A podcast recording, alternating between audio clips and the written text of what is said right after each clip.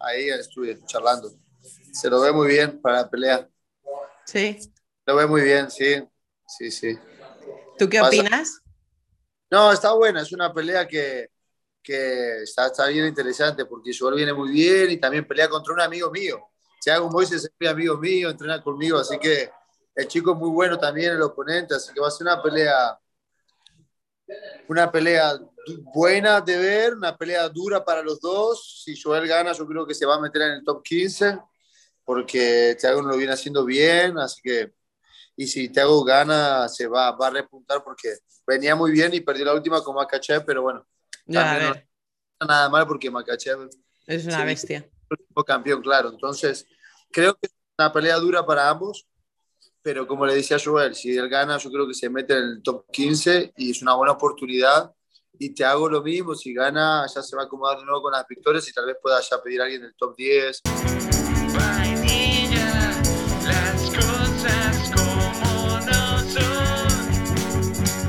Santiago Poncinibio, un placer. Muchísimas gracias por esta entrevista y, y, nada, arrancamos. Lo primero de todo, ¿qué tal estás tú? ¿Qué tal, eh, Laura? un placer estar hablando aquí contigo. Aquí todo muy bien. Estoy en Las Vegas, en el centro de Institute Performance del UFC. Me vine esta semana, estoy aquí con las transmisiones y aproveché para quedarme entrenando, preparándome para la pelea. Me traje los entrenadores, así que me estoy preparando desde acá y estoy haciendo unos trabajos con la televisión. Todo súper bien, todo yendo muy bien para el 11 de diciembre, así que contento. Em, vamos a hablar de, esa pelea en diciembre, pero bueno, lo primero de todo, que justo, casualidad, hemos tenido que cambiar la entrevista porque la teníamos para mañana, para la tarde, porque me dijiste, no, es que nos entrenas aquí en el PI, no decido exactamente cuándo entreno, que tú no vas a entrenar cuando a ti te da la gana, es como que tú tienes que reservar una hora, todos podéis ir, ¿no? Pero es como tiene que estar ordenado. En verdad, claro, la cuestión de la organización, porque como en mi equipo ya tengo los horarios de los que entreno, tengo mucha gente, entonces siempre tengo compañeros. Aquí yo traje algunos entrenadores, pero estaba medio pendiente también de, de, algunos chicos que conozco que entrenan aquí que me vengan a ayudar. Entonces estaba medio organizando eso, entonces por eso me estaba costando organizarme. Pero sí, funciona así, aquí hay que reservar el horario que tú vas a usar en el octágono o los tatamis, porque hay muchos atletas que están entrenando. Están los atletas que también van a pelear eh, el sábado, ¿no? este sábado y siempre casi todos los sábados, prácticamente la mayoría de las peleas se están haciendo aquí, entonces están los peleadores del Fight Week que mm. están haciendo corte de peso, su, recta final de entrenamiento y aparte están todos los atletas que vienen acá a entrenar, que son muchísimos, ¿no? Acá tenemos, decimos que es como la NASA, eh, porque en tecnología, en cuestión de maquinaria, en cuestión de profesionalismo, tenemos nutricionistas, eh, entrenadores de preparación física, de de recuperación, terapeutas, todo. Realmente eh, es muy bueno el soporte que se le da aquí al atleta. Sí, la verdad que es un gusto. Y siempre que yo soy súper fan de Joe Rogan, eh, todos los que lleva de la UFC hablan mucho de eso, pero es ilimitado. O sea, tú si quieres a lo mejor irte a vivir a Las Vegas, puedes disfrutar de esos servicios durante todo el año, todos los días. Sí, sí, sí. Nosotros, además, siendo peleadores, tenemos la nutrición, desde la área donde nos hacen todos los, shakes de proteína, por ejemplo, pre-entrenamiento, post-entrenamiento, que nos hagan los batidos, nos los hacen. Hmm. Tenemos los nutricionistas que nos preparan todo el plan alimentar que necesitamos y eso ellos lo saben porque te hacen distintos estudios, te meten en un escáner, te dicen cuántas calorías quemas durmiendo, en reposo, con actividad, si tu cuerpo usa más el carbohidrato, si tu cuerpo usa más las grasas. Te dan un montón de información y a base de eso los nutricionistas hablan con los cocineros y te preparan toda la comida. O sea, te dan comida, te dan suplementación, eh, te dan también la preparación física, los terapeutas están en contacto con los preparadores físicos, entonces hay una lesión que trabajar, trabajan en conjunto, entonces todo ese aspecto es súper bueno, muy profesional y la gente, los, hay atletas que entrenan aquí full time, ¿no? que están aquí viviendo en Vegas y pueden utilizar esta facilidad todo el año. Qué bueno. Tengo mucho aquí a trabajar por la, por la televisión y siempre estoy aquí también o entrenando o haciéndome algún test o haciendo algún chequeo. Entonces está bueno. Sí, sí. Y hablando de lo de la tele, eh, ¿cómo narices lo haces? Porque, o sea, para empezar, ser deportista de UFC ya es un súper trabajo de tiempo completo, pero encima ser presentador y analista de UFC, que tienes que viajar de un sitio a otro, que tienes que estar pendiente de los programas, ¿cómo lo haces? O sea, ¿cómo te distribuyes el tiempo? ¿Te afecta? ¿Te gusta? Algo que se empezó a dar, empecé a fines de 2015, donde me llamaron para hacer un programa, era el programa llamado Orígenes, eh, que fue el primer capítulo que quisieron hacer, entonces me puse a hablar con los productores de UFC en español, les gustó como les conté mi historia, les gustó, ahí estuve en contacto con ellos y me empezaron a invitar para las transmisiones. En esa época lo hacíamos en Burbank, donde están los estudios Hollywood, ahí en Los Ángeles. Ah, qué guay y lo hacíamos desde un estudio desde ahí. En esa época era el canal de UFC Network que salía para Latinoamérica. Después estuvimos en Fox y después en ESPN y, y empecé haciéndolo y después cada vez más seguido, cada vez más seguido y le fui agarrando. No es que me preparé, no estudié ni nada, pero bueno, eh, básicamente yo soy el talento, o sea, tengo que hacer el análisis de la pelea. es algo que sé, pero de a poco fui agarrando el tiempo de lo que es la cámara, la televisión, hablar y lo disfruto muchísimo. Hoy por hoy ya estoy fijo en el staff, ya, por suerte trabajo mucho con eso y es algo que lo disfruto. Si bien me saca energía, me saca tiempo, yo intento balancearlo bastante con el entrenamiento, con la preparación de las peleas, lo consigo balancear bien y, es algo que, que me gusta, lo disfruto mucho. Vamos, que es algo que te suma al final. Pero, ¿cómo te preparas los programas? ¿Te los preparas tú? ¿O al final, siendo tu deporte, realmente tienes que analizar eh, luchadores que, que, conoces ya y no tienes que preparártelo? Porque al fin, los presentadores, los periodistas, antes de los programas hay que preparárselo bastante. No, siempre que hacer un estudio igual. Que siempre, si bien conozco y cada vez con el tiempo ya de estudiar tanto los peleadores, a muchos ya me los conozco, hay peleadores nuevos que no los conozco, hay carteleras que hay muchos peleadores nuevos que tal vez no conozco y tengo que estudiar, hay peleadores que capaz están debutando y tengo que hacer un estudio, qué es lo que estuvieron haciendo en otras organizaciones. Eh, pero siempre busco información, un poco de la vida personal, un poco de lo, que han hecho en su carrera deportiva. Claro que mientras más pasa el tiempo, es como que cada vez conozco más los peleadores, y, pero me siento a estudiar las peleas. Eh, hacer análisis y todo eso, claro que sí, porque... Sí, vamos, que sí que te lo preparas. Claro. ¿Quién está dando voces por ahí? Hay uno que está dando voces, ¿no? Aquí, aquí, aquí hay un, poco de gente aquí, sí, sí, sí, está ocupado. El instituto está, está ocupado. Hay unos chicos de, Inglaterra y después aquí unos amigos brasileños también, hay, hay, de todos lados del mundo por acá. ¿Y quiénes son los que chillan? Los ingleses. ¿Quién diría? Eh, después de encajar una derrota en enero, hiciste una performance espectacular contra Baeza que venía invicto. Y mm, esa, te, da, esa victoria la confianza de volver a ser el Sponcinibio que ganó a, a Neil en Argentina? ¿De volver como a esa ruta? Sí, sí, ya me siento que estoy en ese nivel. Realmente yo no le quiero sacar el mérito, a Lee, pero realmente yo creo que en esa pelea empecé lento por la inactividad y me conectó un golpe. Creo que soy mejor atleta con él, eh, mejor atleta que él, pero bueno, esto es un arte marcial en mitad, no siempre gana mejor, me conectó, pasó. Por suerte pude mostrar contra Baeza que estoy en día, que estoy que volví al juego, que mi mentón está ahí, que tengo aguante, que tengo corazón, a pesar de una pelea que fue difícil porque en el primer round me patinaba mucho y no pude hacer la estrategia que llevé, entonces tuve que hacer un reajuste en mi estrategia, fui golpeado y así todo pude, pude llevar una victoria una pelea muy interesante, así que eh, me siento en el mejor momento de mi carrera, psicológicamente, físicamente, así que sin duda me siento como el Poncinibio que peleó en Argentina, que venía con las siete victorias consecutivas. Y bueno, la idea ahora es vencer esta pelea contra Neil, que ya está ahí en el top 10, y, después ya meterme en el top 5 para poder ir por el título. Así que muy motivado. qué bueno. me has contestado un montón de preguntas que tenía preparadas para después. Te iba a decir que qué venía después. Pero bueno, eh, este año, no sé si lo has hecho alguna vez anteriormente, este año vas a hacer tres peleas. Em, la verdad que muy bien repartidas, porque una en enero, luego otra en verano y ahora para final de año, pero ¿qué tal es hacer tres peleas en un año? Porque, joder, al final tampoco ha habido demasiado tiempo entre medias, ¿no? La verdad que estoy con ganas de pelear lo más que pueda. Si podría haber hecho cuatro, quería hacer cuatro. No se dio. Yo quería pelear en septiembre, octubre, no se dio. Me dieron esta en diciembre. Y bueno, aquí estamos. Pero si era por mí, yo quiero pelear. Quiero... Perdí mucho tiempo. Perder tiempo es un sentimiento horrible porque nuestra carrera es muy corta. Hmm. pasa muy rápido. Y bueno, fueron 26 meses que yo me los tuve que perder, entrando en mis mejores años, estando con siete victorias consecutivas en una pelea de título. La verdad que a mí eso me, me, dolió mucho y ahora mi mentalidad es pelear lo más que pueda. Así que ahora vamos a buscar esta pelea en diciembre, obviamente el foco está ahí, pero si después puedo volver enseguida y, y sea un top 5, que fue lo que, lo, que se habló, eh, lo quiero hacer lo antes posible para poder llegar al título. Sí. Em, me hablas de ese parón. Eh, también quería preguntarte, porque eh, sé para, lo importante que es para vosotros eh, y, lo mucho que se afecta dejar de pelear ¿no? y estar parados. Y creo que, que, al final no paras de darle vueltas a la cabeza y al final lo que vosotros queréis es pelear.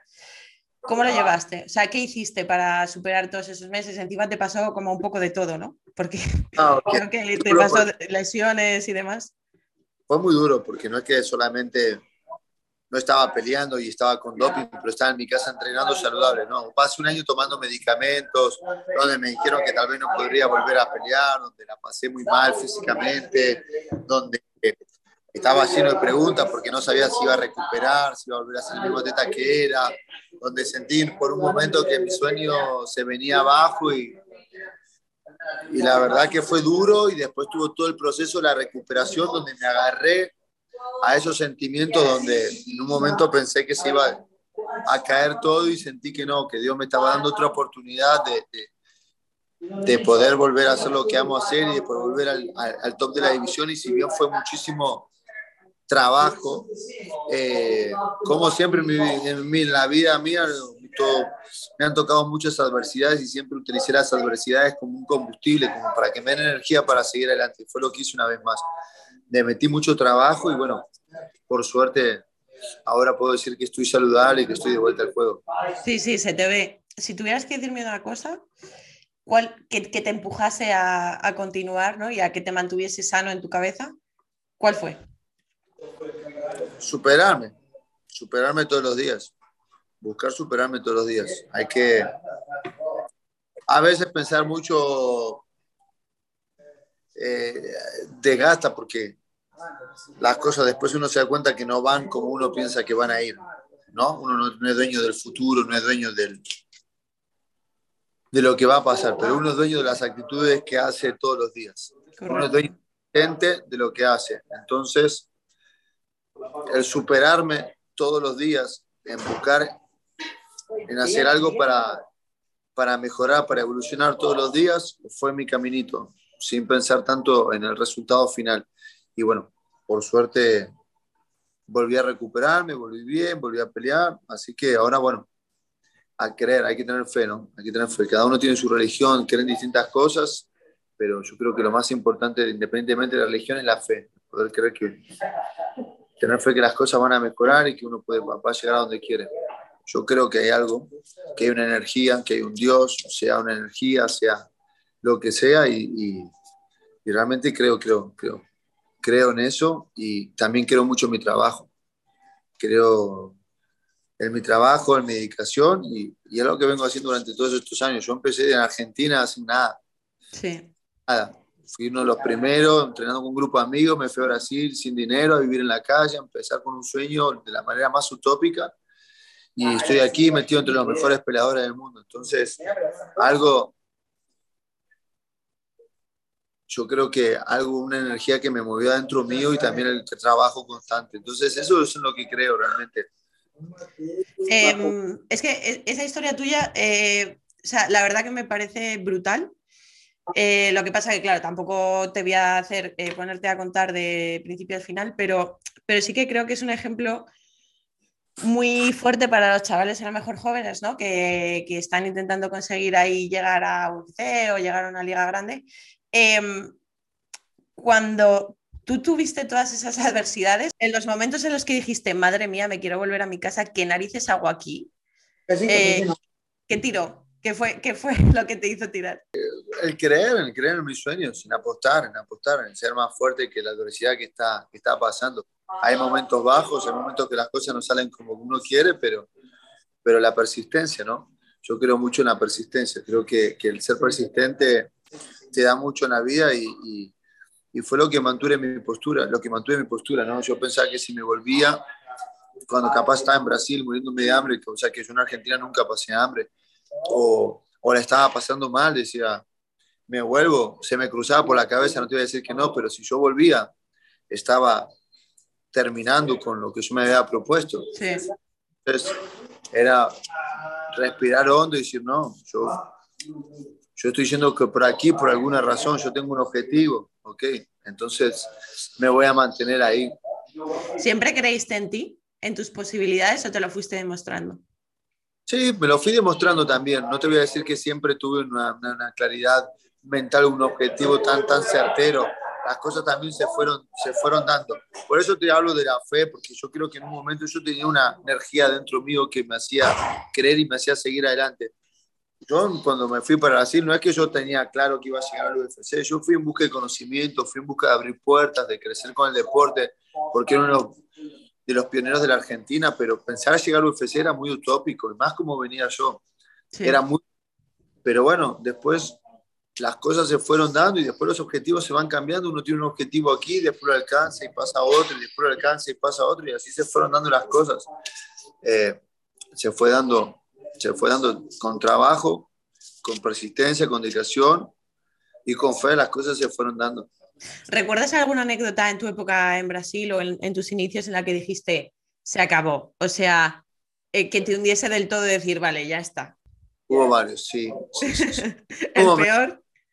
No, me acuerdo un momento que, estaba pasando mal, estaba con, con, dinero, daba un montón de clases, me acuerdo. En esa época por lo menos ya había dejado los trabajos de restaurante, todas las cosas que había hecho, de lavacopa, mozo, parte de auxiliar de cocina, hice de todo, pero en esa época estaba dando muchas clases de boxeo, pero me pasaba todo el día en el gimnasio porque tenía que ir en el micro, me tomaba tres micros para ir al gimnasio, entonces comenzaba a la mañana y estaba hasta la noche, me pasaba todo el día ahí. ¿El micro qué es? ¿Como un autobús o algo así? Un, ómnibus. Ah, vale, vale, perdón. Transporte público. Y entonces estaba todo el día ahí y, y no me salían las peleas y bueno, después conseguí una pelea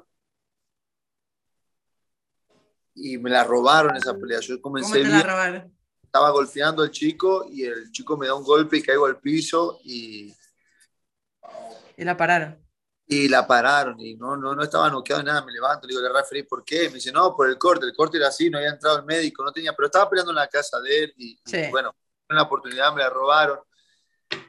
Fue, viste, como, como porque precisaba ganar para acercarme, porque ya me estaba cansando, porque ya había pasado muchas cosas. Entonces, eh, precisaba de la victoria y bueno, me pasó eso y con el dinerito de la pelea me compré una moto para poder ir a entrenar, para mm. poder ir a clases, para moverme y a las dos semanas me la roban. Entonces, Padre mía. Me sacan la moto y, estaban que me habían me habían sacado, como que estaba como becado, que no pagaba, entonces me dijeron en un momento, no, no puede venir más, tienes que pagar, y no podían hacer pesas ahí, y, y tú sabes, era como que las cosas no salían, y decías, estoy apostando tanto, no, no, no sale, me estoy esforzando tanto.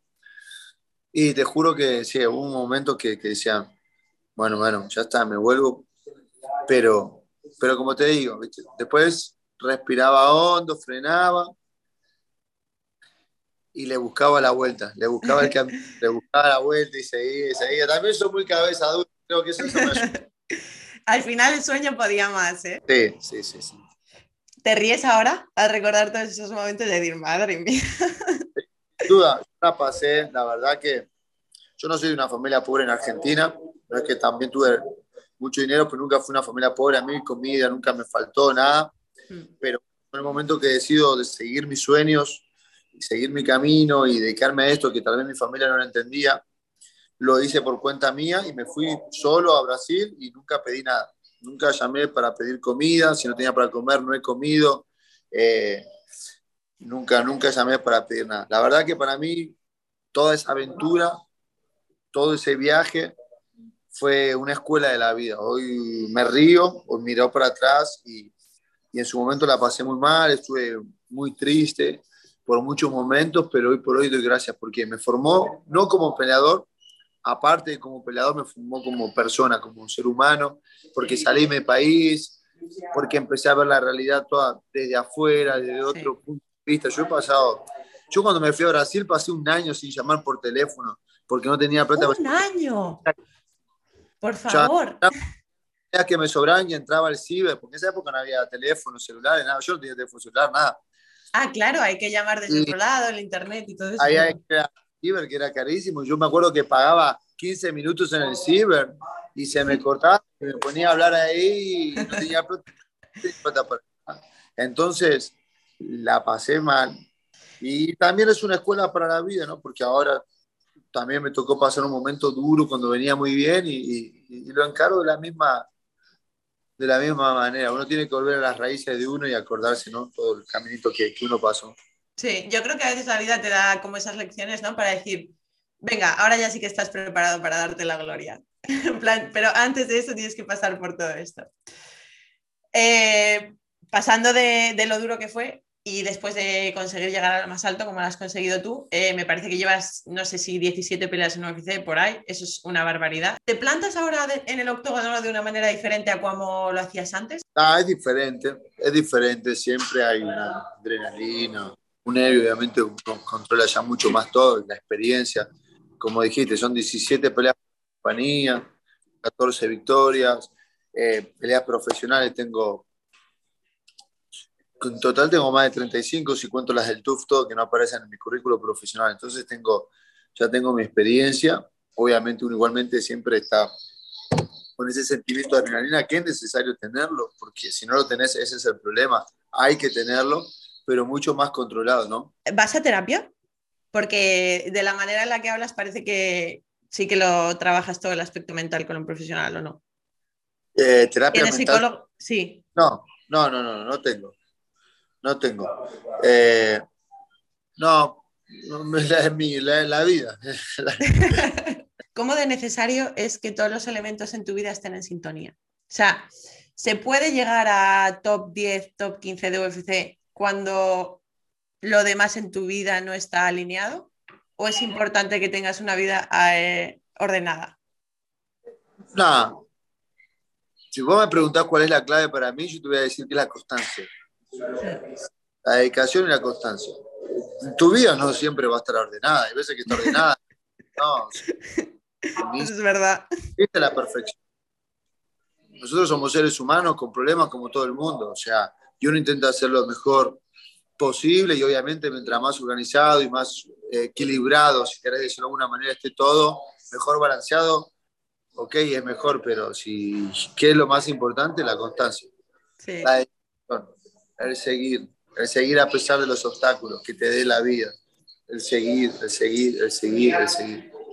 Me ha gustado mucho tu respuesta y además yo creo que tienes toda la razón. Te lo decía porque sí que es verdad, como has ido superando obstáculos y supongo que al principio pues sí que era un poco caótico y tal, y como lo has ido superando, por eso te digo, igual es como ya cuando has conseguido un poco de estabilidad, como que va yendo mejor, pero tienes razón, al final el ser humano es como nunca va a estar todo bien, siempre va a haber problemas, entonces al final hay que ser constante. Eso es un cuento, que va a venir perfecto, va a estar balanceado, no, no funciona así la vida. Uno tiene que hacer lo mejor que puede, pero yo creo que a pesar de cualquier adversidad que uno esté pasando, el mantener la constancia y la dedicación es el secreto. Perfecto, me gusta mucho esa reflexión. Vamos con el tema de nutrición y recuperación, porque no sé si eh, con tu experiencia ha cambiado, se ha modificado eh, desde que empezaste hasta ahora. al final, pues bueno, eh, no es lo mismo 20 que 30 años eh, notas cambio en tu cuerpo, te cuesta más dar el peso, eh, te, se mantiene igual, ah, incluso puede que haya mejorado. No, mejoró. Eh, mejoró porque por la experiencia, por la experiencia misma en sí, por conocer tu cuerpo, conocer cómo uno funciona. Cada cuerpo es un mundo diferente, cada uno funciona diferente y, y yo me estoy conociendo cada vez más con la experiencia, con los cortes de peso, con todos, entonces cada vez me resulta más fácil hacer los cortes de peso y cada vez me resulta más fácil todo el proceso. ¿Cuánto dejas para el recorte final? 20 libras. ¿Que son 8 kilos? ¿10 kilos? Más o menos. Sí, 8 kilos y medio, 9 kilos. ¿Me puedes llevar ahí un poco por esa, por esa recuperación? Tienes que hidratarte bien tenés que recuperar todos los electrolitos que ha perdido tu cuerpo, y hidratarte bien. Eso es lo primer paso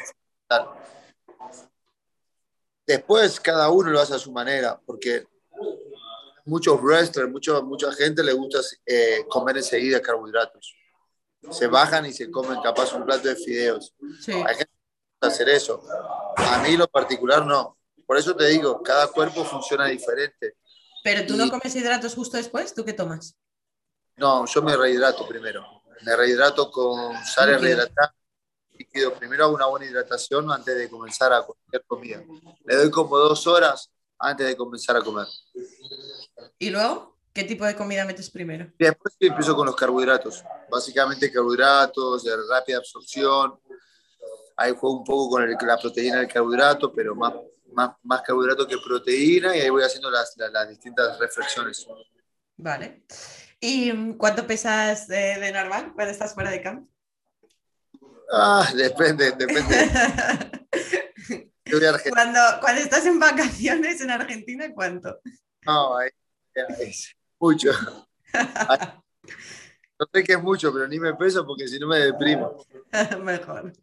¿Y en, en, entrenamiento, pero fuera de campo? Como 90 kilos, más o menos. ¿Y en libras son? Como 200 libras. Bueno, tampoco está mal. Está 200. No, más o menos. No, yo tampoco soy tan pesado para la división, la verdad que hay atletas que pierden mucho más peso, pero como te digo, es el peso que yo encontré que me funciona bien para mi estilo de pelea.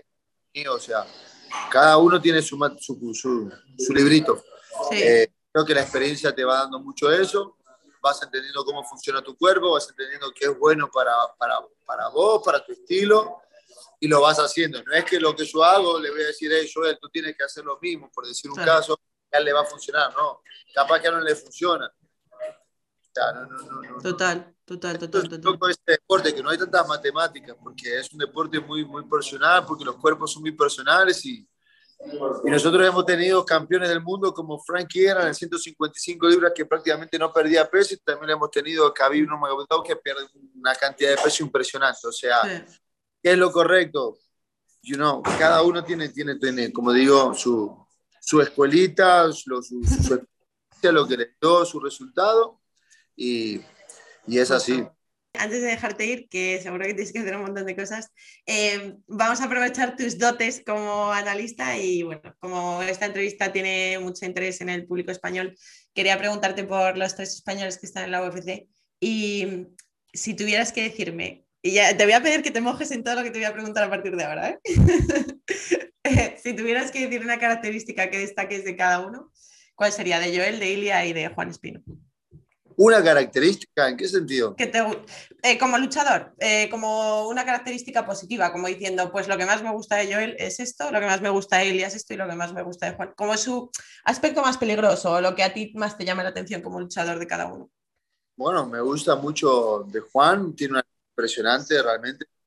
A Juan, Espino tiene un nivel de lucha excepcional. Eh, realmente es un muy buen luchador. Eh, Tapuria lo está haciendo muy bien. Me gusta mucho la confianza que tiene. Va para él.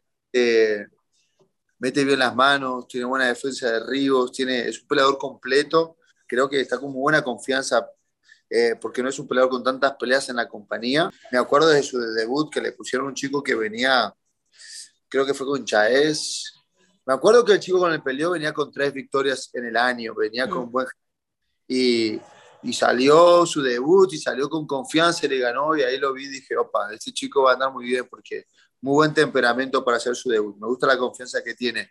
Mm. Y Joel también, también, también, confianza, tiene muy buenos scrambles, muy buenas posiciones el jiu-jitsu, me gusta, con esas piernas largas, eh, tiene muy buenos, muy buenos scrambles, como se dice. Eh, la verdad que lo vienen haciendo espectacular. ¿Verdad? Los tres eh, lo vienen haciendo muy bien. Me quedé molesto con el resultado de Juan Espino en su última pelea. Que creí que fue injusto, yo estaba ahí en la arena. Eh, Juan tiene un potencial inmenso. Chapuria lo viene haciendo perfecto. Creo que está con pelea ya marcada. Bueno, vino de ganarle a un peleador muy peligroso. Lo hizo muy bien. Y, y Joel también tres victorias consecutivas, ahora va a pelear con Moisés, que Moisés lo conoce. Espera, espera, espera, que te, una, pregunta antes de, una pregunta antes de que me analices esa pelea. ¿Ves a alguno de los tres con posibilidades de darle el primer cinturón de UFC a España? Si es así, ¿cuál? A los tres. ¿Cuál crees que sería el primero en conseguirlo? No, a los tres le veo posibilidades. A los tres le veo posibilidades. A los tres son tres atletas que, que lo vienen haciendo muy bien. Que lo vienen haciendo muy bien. Los tres tienen potencial. Yo creo que la lucha que tiene Juan le puede ganar a cualquier, a cualquiera, mm. a cualquier peso pesado. Francis Ingano, el campeón, a cualquiera puede vencer con la lucha que tiene y puede convertirse en campeón mundial. Eh, la Tapura, por lo que viene mostrando, se lo ve muy sólido. está joven, todavía tiene muchos años, así que también lo veo y, y, Joel también. Vamos a ver este sábado si él gana. Para mí ya se mete en el top 15. Así que eh, venciendo esta pelea es una pelea dura. Ya como como te decía, lo conozco desde que tiene 18 años, se vino a vivir a América con él, así que lo conozco muchísimo. Le tengo cariño a Joel también, entonces es una pelea que, que había terminado. y encima te toca hacer la pelea. Me pasa todo el tiempo, yo tengo muchos amigos, este, claro. tengo en el deporte y me pasa que a veces pelean amigos, gente que conozco y les tengo aprecio a ambos, o mm. compañeros. Es una pelea muy interesante, pero aquí somos profesionales, ¿no? Aquí somos profesionales, creo que es una pelea buena para ambos, para, porque van a crecer como peleadores y como le doy a Joel estos días, le comenté, le digo, si gana para mí se mete en el top 15 y, y, Moisés, si ves esta pelea, ya puede empezar a pedir algo más cerca del top 10 porque lo venía, venía con buenas victorias, agarró la pelea con Makachev, sí. quien si bien perdió... ¿Qué has dicho, perdón, de que agarró la pelea con Makachev? ¿Que se ha cortado? Ah, agarró la pelea con Makachev, que nadie la quería agarrar. Ah, que nadie la quería. Pensé que decías que él no la quería. Mm, no, no, que nadie quería. Él dijo, agarro, no hizo mal en esa pelea. Estamos hablando de una atleta que para mí Makachev es el próximo campeón. Espectacular. Lo veo muy bien, lo veo muy sólido. Entonces, eh, no es una pelea de altísimo nivel estoy muy interesado por, por, por la voy a estar aquí transmitiéndola, voy a estar aquí cerquita en del octágono, así que vamos a estar ahí viendo las emociones este sábado. ¿Te atreves a darme una predicción? Wow, no. ¿No? no te quiero tocar, ¿eh? vale. Pues Santiago, muchísimas gracias por tu tiempo. Te deseamos lo mejor en diciembre. Esperamos que acabes el año en una nota muy alta, te lo mereces. Y por último, para despedir, ¿quieres decirle algo a tus fans españoles? Que por cierto, eh, siempre me dice la gente, entrevista a Santiago Poncinibio en el podcast, así que la gente tenía muchas ganas de escucharte, que lo sepas. Dale un cariño enorme porque la gente de España es increíble, siempre me está dando mucho apoyo, mucho cariño, así que agradecerles ese cariño que me están dando Espero dentro de poco poder volver. Ya tuve una oportunidad en 2017, cuando peleé con Gunnar. Ah, después de la pelea con Gunnar Nelson tuve la oportunidad de ir para, para España, dar unos seminarios. Espero poder volver porque la verdad que siento mucho cariño del público español. Las transmisiones que hacemos aquí en español salen en España, así que siempre nos están acompañando. Así que nada, darle las gracias por el cariño, por el apoyo y bueno, vamos, vamos a seguir ahí pues a tope y esperamos verte pronto por España. Un besazo y mucha suerte. Bueno, saludos, gracias Laura y gracias a todos los fanáticos de la